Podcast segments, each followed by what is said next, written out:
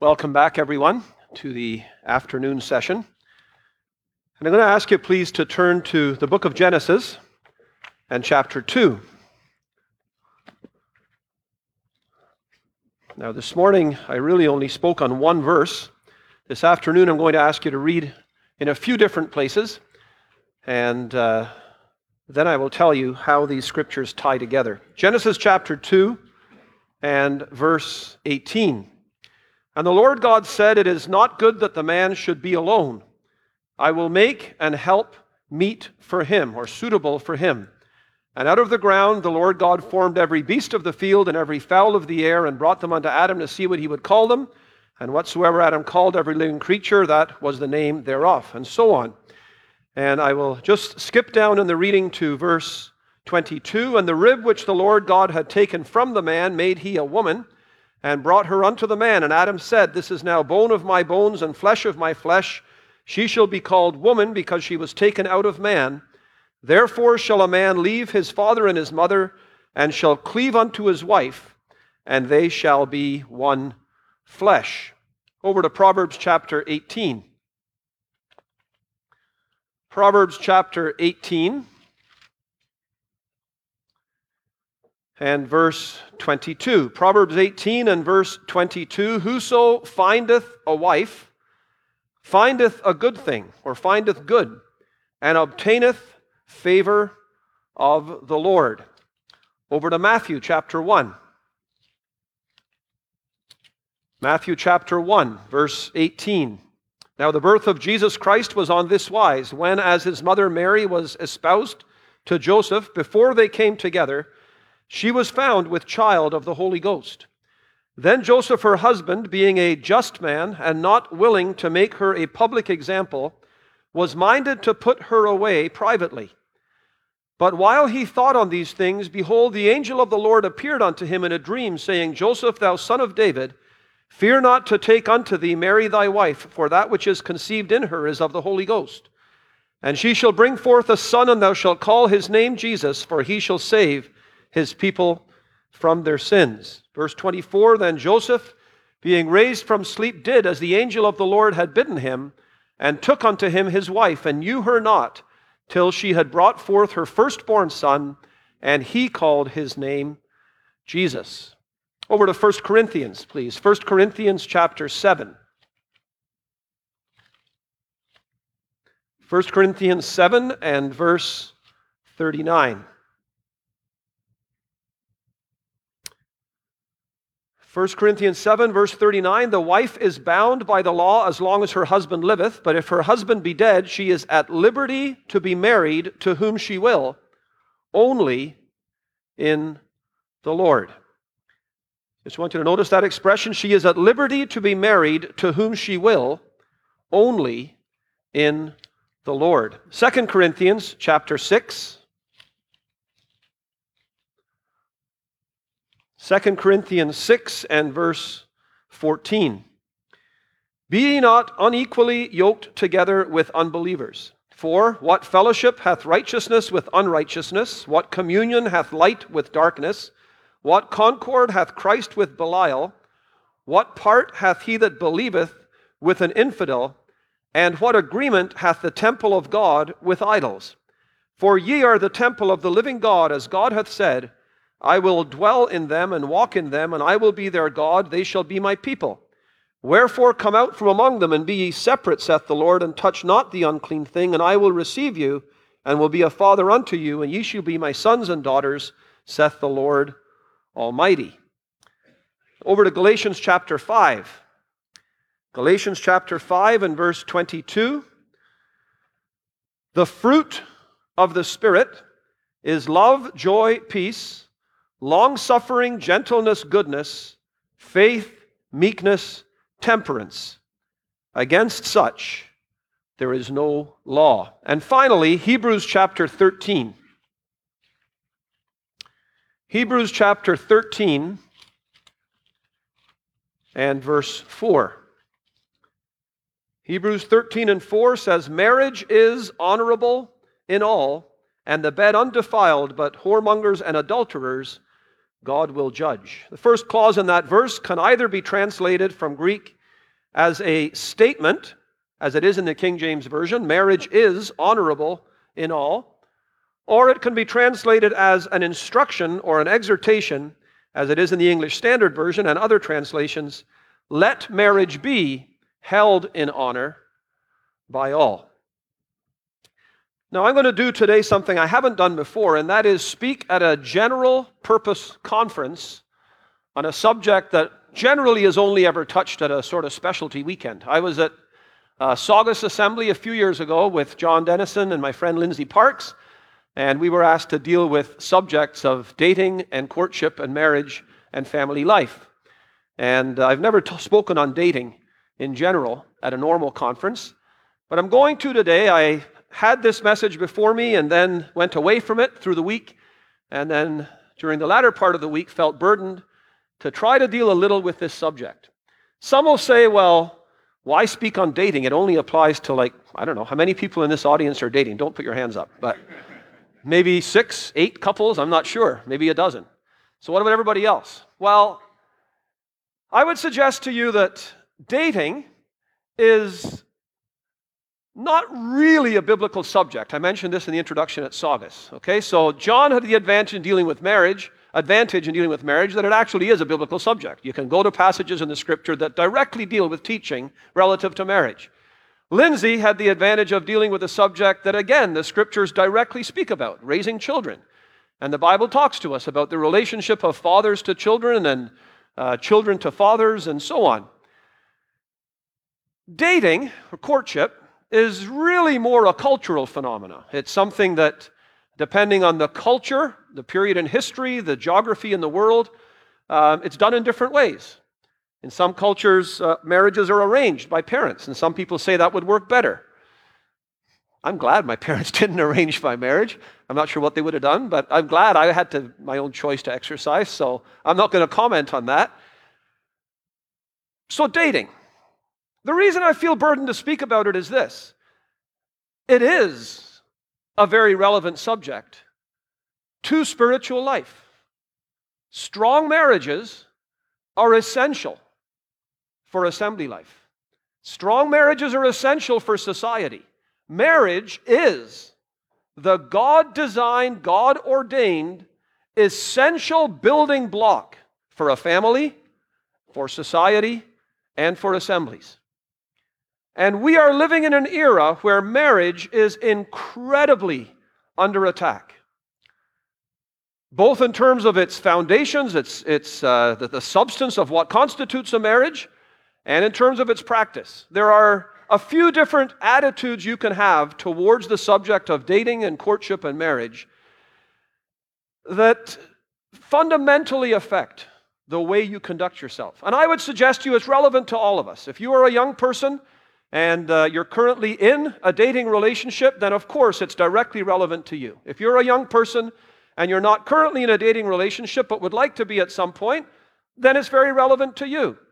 If, like me, you're in your 50s with children who are now in dating relationships, and some boy comes and asks to date your daughter, then it's extremely relevant to you, and you're going to hope that he was sitting here today listening and learning how he's supposed to conduct himself. If you're in assembly fellowship, and there are young believers in your assembly who are at this phase in life. It's important for you to understand the pressures that they're under, the perspectives that are affecting them, and the way that they approach this important step in life so that you can be a help to them. I'm hoping my dating days are behind me. I was about to say they are, but God forbid if anything ever happened to Rachel, I'd hate to start over. I'm not sure how I would do. I admire those that are able to, but I'm not, I'd be all thumbs, very awkward. I was awkward enough the first time around. So, this ministry, this teaching is relevant wherever you might happen to be. So, I would like in the next 23, 24 minutes, I want to just touch on a number of things, essential elements where biblical truth does apply to the way you should conduct yourself in a dating relationship. First of all, what should your perspective be? Well, your perspective should be shaped by Scripture. That goes for every area in our lives. Our perspective on things, the way we view things, the way we approach something, the, the, the way we think and engage, and our perspective is very affected by society around us, by our peer group, not to go on a rant, but by Hollywood, by what we feed our souls on, by what we perceive to be normal, all of that affects our perspective. And especially in this area, when it comes to the interaction between a young man and a young woman and the involvement of emotions and falling in love and romance and dating, your perspective and mine is powerfully affected by what we allow into our consciousness. And I would suggest to you that the vast majority of what we allow into our consciousness from TV shows and movies and practices around us in the world and the perspectives of the world, they do tremendous damage in this area of Christian living. So if you are a young Christian, boy, girl, young man, young woman, I would urge you to have your perspective when it comes to dating shaped by the Word of God. And while dating itself is not so much a subject, I would suggest that there are a number of principles relative to marriage that we can bring back into the dating period that will help us to understand how God would have us move. Number one, what is the purpose of dating? You'll say, well, I never really thought about that. I mean, a purpose in dating. You see somebody, you fall in love, and you start to date. Like, purpose? This isn't a school project where you have to sit down and write out a purpose. No, it's not. But I'd suggest to you this when it comes to things that involve emotion, when it comes to things that involve your heart, when it comes to things that involve, quote unquote, falling in love, there's probably no more important area where you actually do pause and think about how are you going to proceed. So, what is the purpose of dating? Well, out there in the world, the purpose of dating varied. Probably a sense of fulfillment, a sense of acceptance, a sense of being loved, a sense of being significant to somebody else, and sadly in the world, all too often, a sense of sexual gratification. You bundle all of that together, and generally, that's why your peers in college or university or in the workplace, that's why they get into dating relationships. What is the purpose of dating for a Christian? Well, you say all of the above except the last one. Well, maybe to some degree. I would suggest to you the only valid scriptural reason for a young man and woman to be dating is with a view to marriage. That's the purpose of spending time specifically with one individual of the opposite gender is so that you will get to know one another with a view towards marriage. Marriage is the only building block God has. One man, one woman in a committed relationship to one another, a monogamous, committed, lifelong relationship in marriage. In our culture, dating is really just a process to lead towards that decision. I'm not suggesting that the first time you go out on a date, you should be rushing into marriage. Marriage is a very serious commitment. It should not be taken lightly, it should not be rushed into. But the purpose of dating should be to prayerfully, with conviction, seek to determine whether we are suitable for one another to proceed into a marriage. Any other purpose, casual dating, just recreational romance, just hanging out together, just flirting, just pushing the boundaries sexually for our gratification without actually crossing a line. Sadly, all of those are reasons why people might be dating. None of them are healthy. None of them are good. None of them stand up to what the scriptures would have. And I'd suggest to you that the purpose for dating should be with a view to determining whether we should proceed into marriage. Now, let me just say before I leave that point that doesn't mean that a dating relationship that doesn't lead into marriage was therefore a total waste of time and an abject failure. There's some here today, and perhaps you've been in a dating relationship, and through that relationship came to the conclusion, one or the other or both, came to the conclusion that it wasn't going to proceed to marriage. Does that mean that it was wrong, that it was a waste of time? I would say no. That's a valid conclusion to come to, and thank God you came to that conclusion before being married, not some short time into it, as tragically happens. But the general purpose for dating should be with a view to marriage. That brings an air of sobriety, seriousness, solemnity to the whole interaction between a young man and a young woman. Be very, very careful. Getting into a relationship that is proceeding along and is not in any way contemplating marriage at some point in the future as the ultimate intended purpose of that relationship. Second thing I'll speak about relative to dating then is a partner. It's sort of an essential element, right? You can't really date on your own. Uh, no, I don't think you can. It'd be very awkward. So, a partner, you kind of need a counterpart. You need someone on the other side of this relationship. So, if you're here today and you're interested in a life partner, you're interested in marriage, where should you look? Well, first of all, where should you not look? You don't need me to labor this point, but it needs to be said.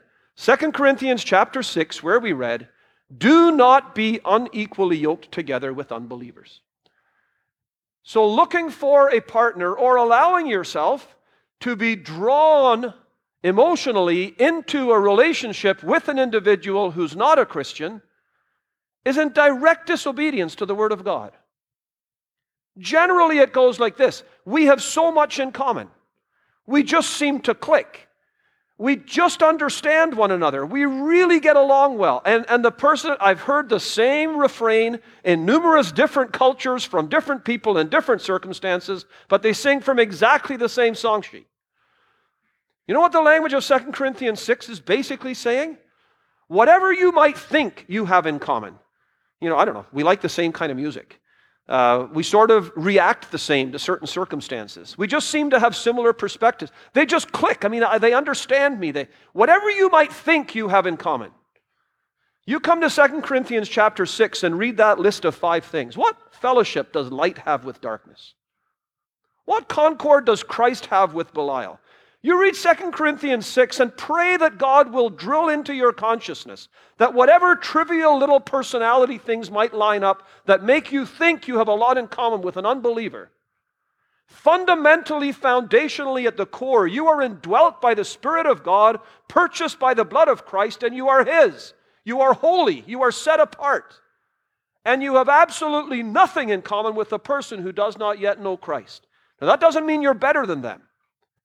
That doesn't mean that somehow you walk around with a haughty attitude.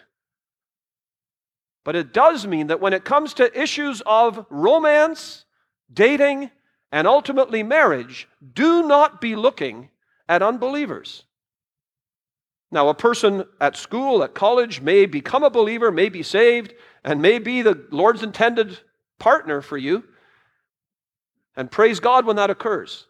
But don't you take those matters into your own hand and think that somehow you can then blackmail God into turning around and blessing what you are determined to plow ahead with contrary to his word.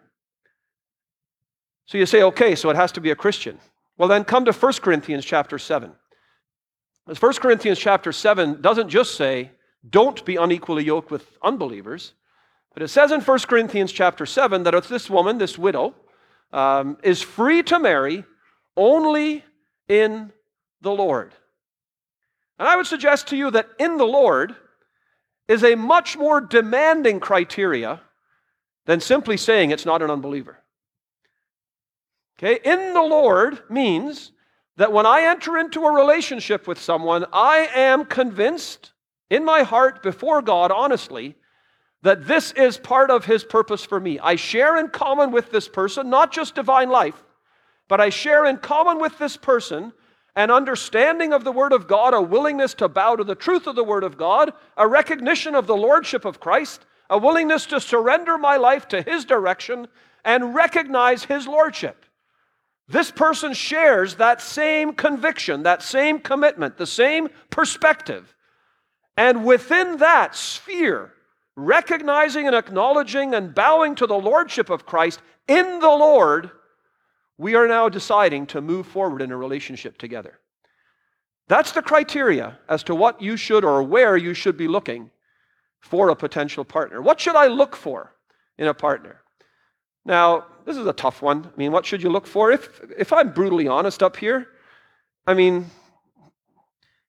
you find somebody attractive, right? You don't sort of go out looking uh, for something and then you find somebody and you find them attractive. That's, that's okay, that's understandable.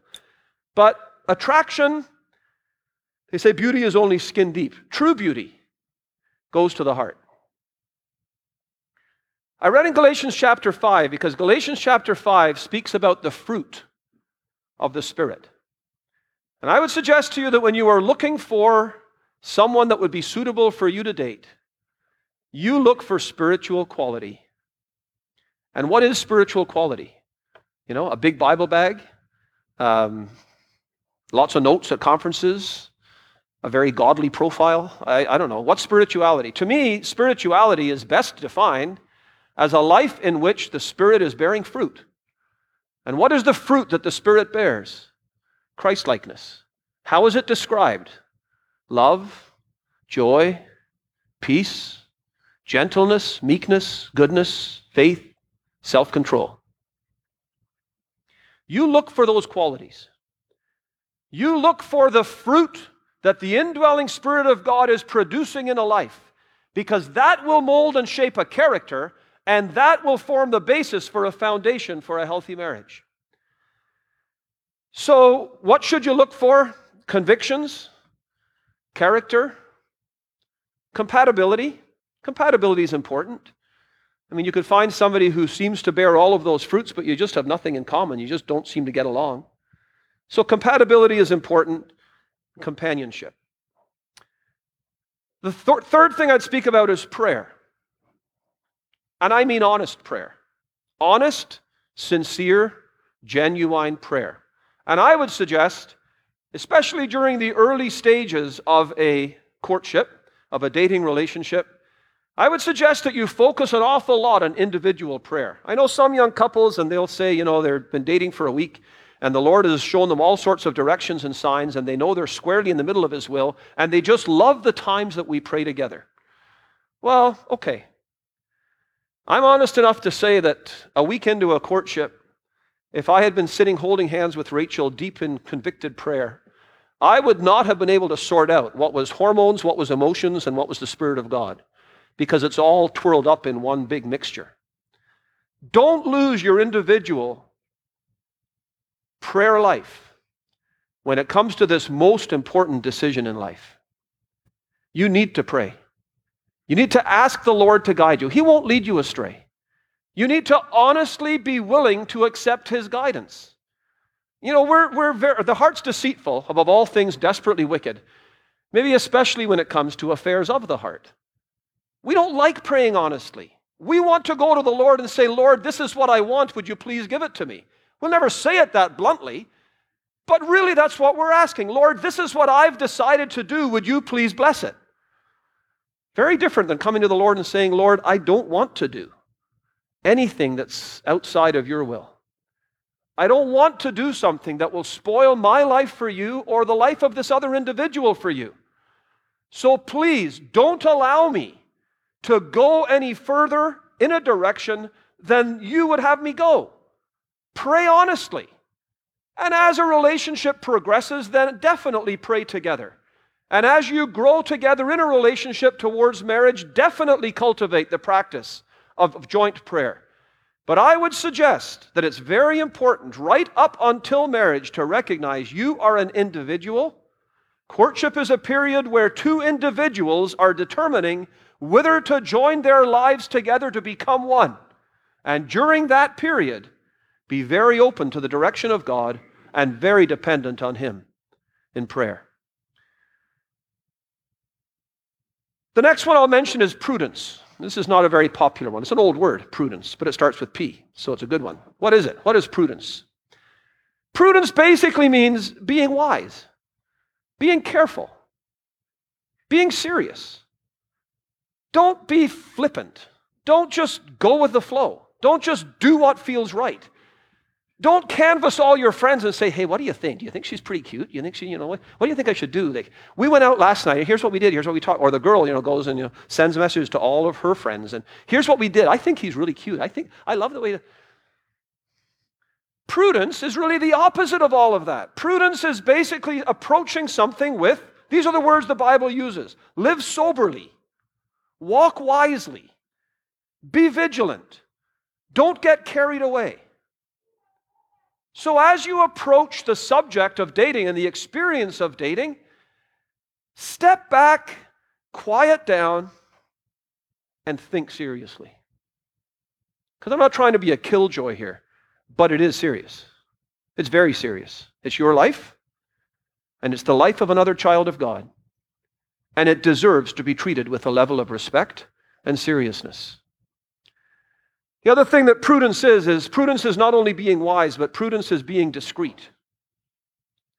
Discreet basically means you don't have to live your life with the volume cranked up and everything broadcast to the world or to your peer group. Doesn't mean that you run away and do everything in secret, but it means that you basically walk carefully and quietly.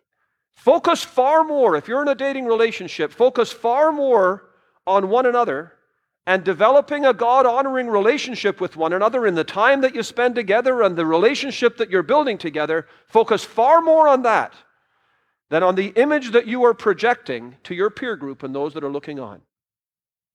Don't be too concerned about showing everybody this fairy tale romance and posting everything that makes it look like things are so spectacular and so wonderful. How things look may or may not be a true reflection of what's really going on. You focus far more on the reality and far less on the perception that you're trying to project. So be prudent. Purity. I only have a few minutes. But I do have to touch on this purity. You say, yeah, every time anybody talks about dating, basically what they say is don't have sex till you're married. We know that already. I know you know that already.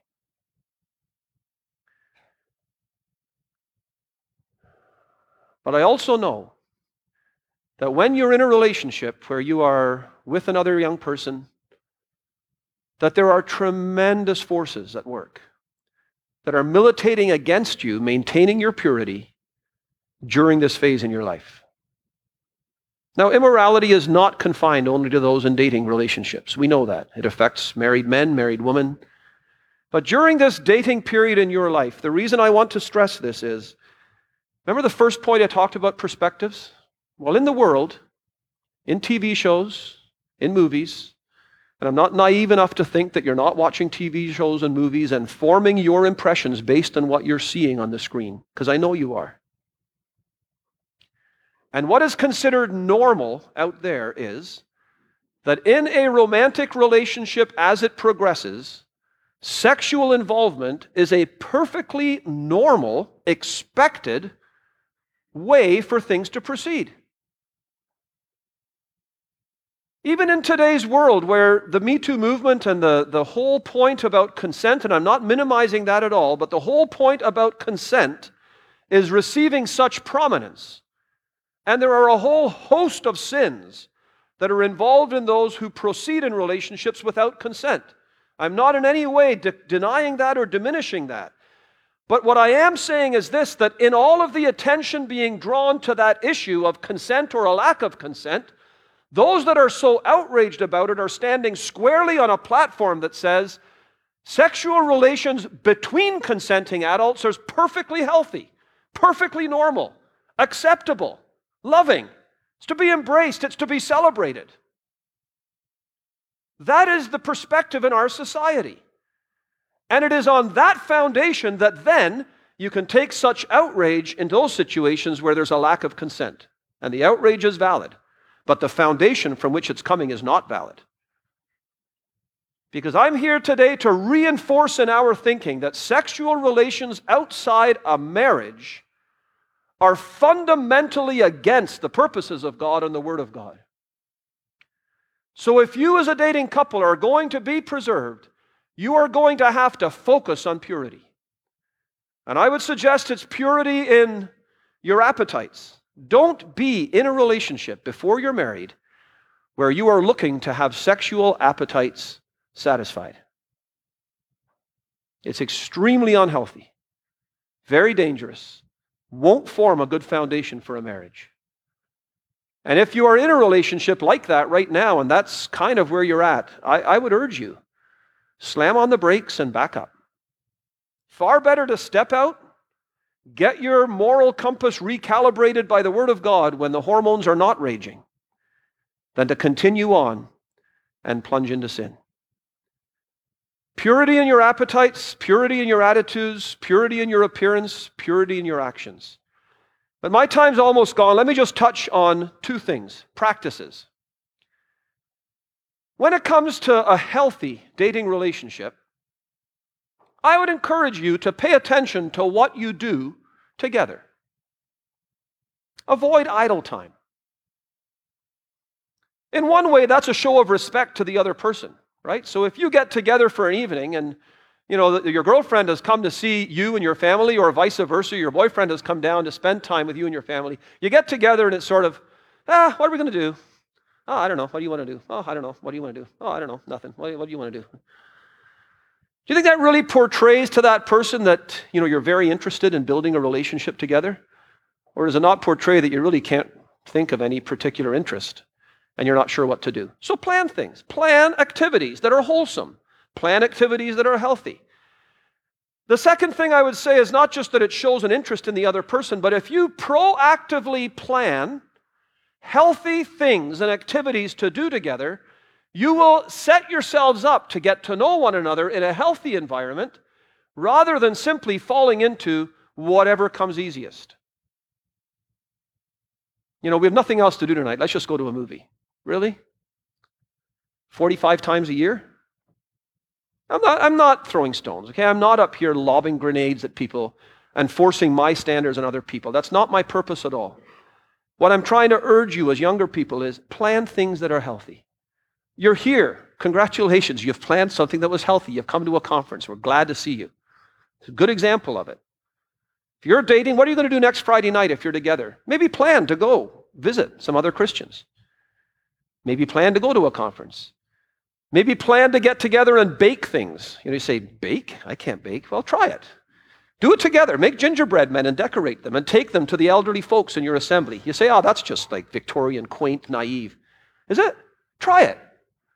Try filling your spare time with positive, valuable activities that contribute positively to the lives of other people. And in so doing, the byproduct will be that you are spending quality time together getting to know one another and building a foundation for the future. And finally, let me just touch on preparation. Dating is a time of preparation. It's a time when you are building a solid foundation for the future. It's a time when you're getting to know one another. It's a time for growth, a time for development. Recognize that that's what it is. Don't rush, but don't hold back. Don't be scared of commitment. The foundation for marriage is commitment. Sometimes people say the foundation for marriage is love. I, I, think, I mean, yes, marriage is to be a place where husbands are instructed to love their wives, but the foundation for marriage scripturally is commitment commitment to God, commitment to the Word of God, commitment to the institution of marriage, and then within that framework of commitment, commitment to my spouse. You make your dating period a period in your life where you are building that level of commitment. Don't play with another person's emotions. Be honest in your communication with one another. A healthy dating relationship is going to progress at a pace where the level of emotional intimacy and the knowledge of one another and the coming together of two lives towards marriage is moving forward in a healthy way. And if you're in a dating relationship and that's not happening, and you know in your heart of hearts that it's not happening, then in God's name, don't be dishonest.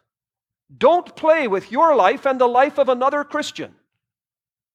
It's a time of preparation as you are building and nurturing and cultivating a relationship that leads towards what's the purpose of dating? It leads towards marriage.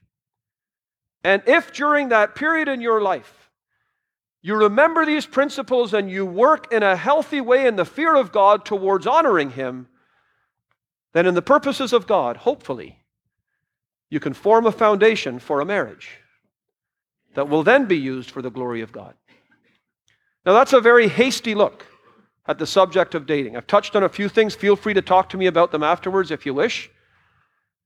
I firmly believe that a healthy view of marriage, which is very clearly a biblical subject, a healthy view of marriage, Hebrews chapter 13, let marriage be held in honor by all. A healthy view of marriage will translate backwards and dictate my behavior when it comes to courtship or dating with a person of the opposite gender.